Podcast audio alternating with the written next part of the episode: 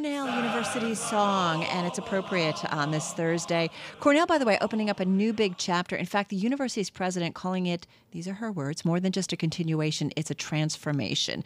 Let's hear more. Martha Pollack is with us, president of Cornell University. Of course, typically, normally upstate. Yes. but in our Bloomberg 1130 studio. Welcome. Thank you. Thank you very much. We were lucky enough, um, a big collaboration between Cornell and New York City, uh, ribbon cutting just a few weeks ago, I think it was. Yeah, if, on the 13th. Tell us a little bit about um, the importance of doing Cornell Tech here in New York City.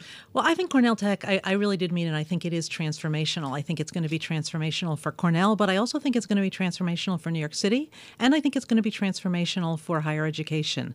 Uh, let me start with New York City. You know, this is a, a campus that is designed to interact with the business community and to bring the kind of excitement that one sees in Silicon Valley and places like that around digital technology to New York. And it's doing that. Uh, we've, we've been operating out of uh, temporary quarters for about four years, and already we have graduates who've created 38 startups. Wow. Bringing in more than $31 million in funding and, and employing 200 people, 94% of them in the city. So I, I have no doubt but that this is going to be transformational for New York City over time. What I also find in this environment today that there needs to be much more collaboration and partnerships between the private public sectors. Mm-hmm. I mean, this is what needs to do to, I think, advance municipalities and so on, and also help universities. Absolutely, absolutely. And so, of the three buildings that we currently have on our new campus, one of them is called The Bridge. Yeah. And it is exactly that it's a bridge between academia and industry. There are high tech companies there, and then there's space where our master's students spin out new ideas and interact with the folks who are working in those companies. Did you guys even hesitate about the collaboration? No. We didn't hesitate. And that's why I think it's partly transformational for higher education. Mm-hmm. What we've been able to model is a new way of doing graduate education, a new innovation that says we're going to partner hand in glove with industry and, and work together with them. We're talking with the uh, Cornell University president, Martha Pollack. Martha, you know what's also interesting is I, I feel like I, I'm hearing increasingly from universities and colleges um, and academia that the old model of education is maybe going to have to change. That you might have people come in and maybe study for a year, maybe two years, then go out in the real world, do something, come back for six months. Uh, that it's going to be a little bit more fluid. How do you see it? Well, I don't know that it's entirely gone. I think we're still going to have students who get out of high school at 17 and who want to have that traditional experience. And mm-hmm. I think mm-hmm. there is a lot to be said for the residential experience. You know, even while we expanded to New York, which is fabulously important, there is a magic to Ithaca. There is a magic to a community of scholars right. and students getting that experience. But what I think you're talking about can complement what we're doing. We have to be open to doing new ways, new things in new ways in addition to the old ways, not just replacing them. What do you think about that community of scholars and welcoming all different perspectives, all points of view? Yeah. I feel like when I went to college, you know, we didn't always agree with a speaker who came on campus, but it was a way of saying, okay, here's another perspective, here's yeah. another point of view. We've really started to push back on that, and I think that's a detriment to our students. Yeah, yeah. No, look, I think issues of of diversity are hugely important important on campus. And I also think issues of free speech are hugely important on campus. And I think they go hand in hand. We have to stand up for free speech. We have to have places where all voices can be heard. But at the same time, we need to have a much more welcoming and inclusive community. There Do just, students want that, though? I'm curious about the kind of feedback you get from well, them. Well, well, you know, it's really interesting. Um, I think there is a different perspective among students about about free speech and mm-hmm. the, to the extent to which we be, should be committed to it.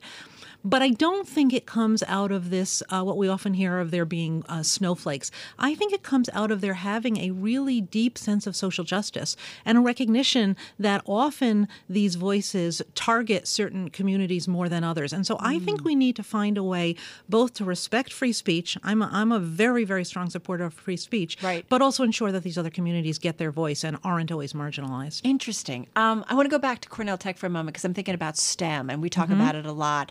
Um, are you finding women yes. more interested and staying with it? Yeah, we are. You know, I'm. I don't know if you know this, but I, by training, I'm a computer scientist. I was a computer science professor, um, and and I often tell this story. Um, when I got to the University of Michigan, my pr- my previous uh, university, uh, there were more faculty members named Igor than there were women faculty in computer science. Mm-hmm. Uh, the situation has changed. The freshman class at Michigan today is 51% women. So I think it's taken a lot of hard work.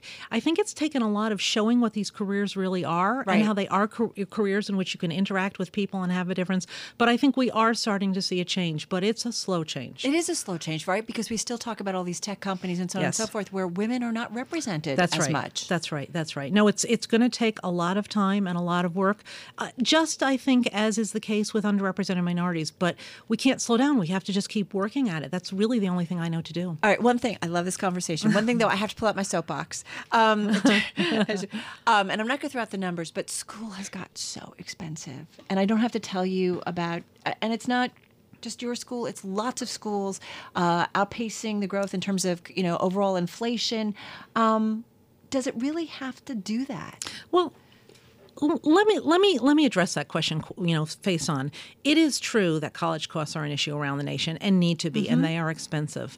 Um, but I do think you have to look at what's actually happening on the ground. So at Cornell, we have been investing very heavily in financial aid. And in fact, today, it costs less for a student with need in inflation adjusted dollars than it did 20 years ago. We're taking 30 cents on the dollar and putting it into tuition. Now, do we need to keep cutting costs? Absolutely. Do we need to find new ways to cut costs? It's really hard. It's not like agriculture and manufacturing. We haven't What's so expensive, though? Beyond labor, labor, labor. you- You're talking about uh, teachers and so on and so Yeah, forth? I'm talking about the fact that it still takes one professor in front of 30 students. We haven't been able to find a way to, to replace that with technology. So, in some sectors of the economy, like Mm-hmm. agriculture and manufacturing, we've been able to drive down costs. So we should tell our kids to be teachers because they're getting paid well?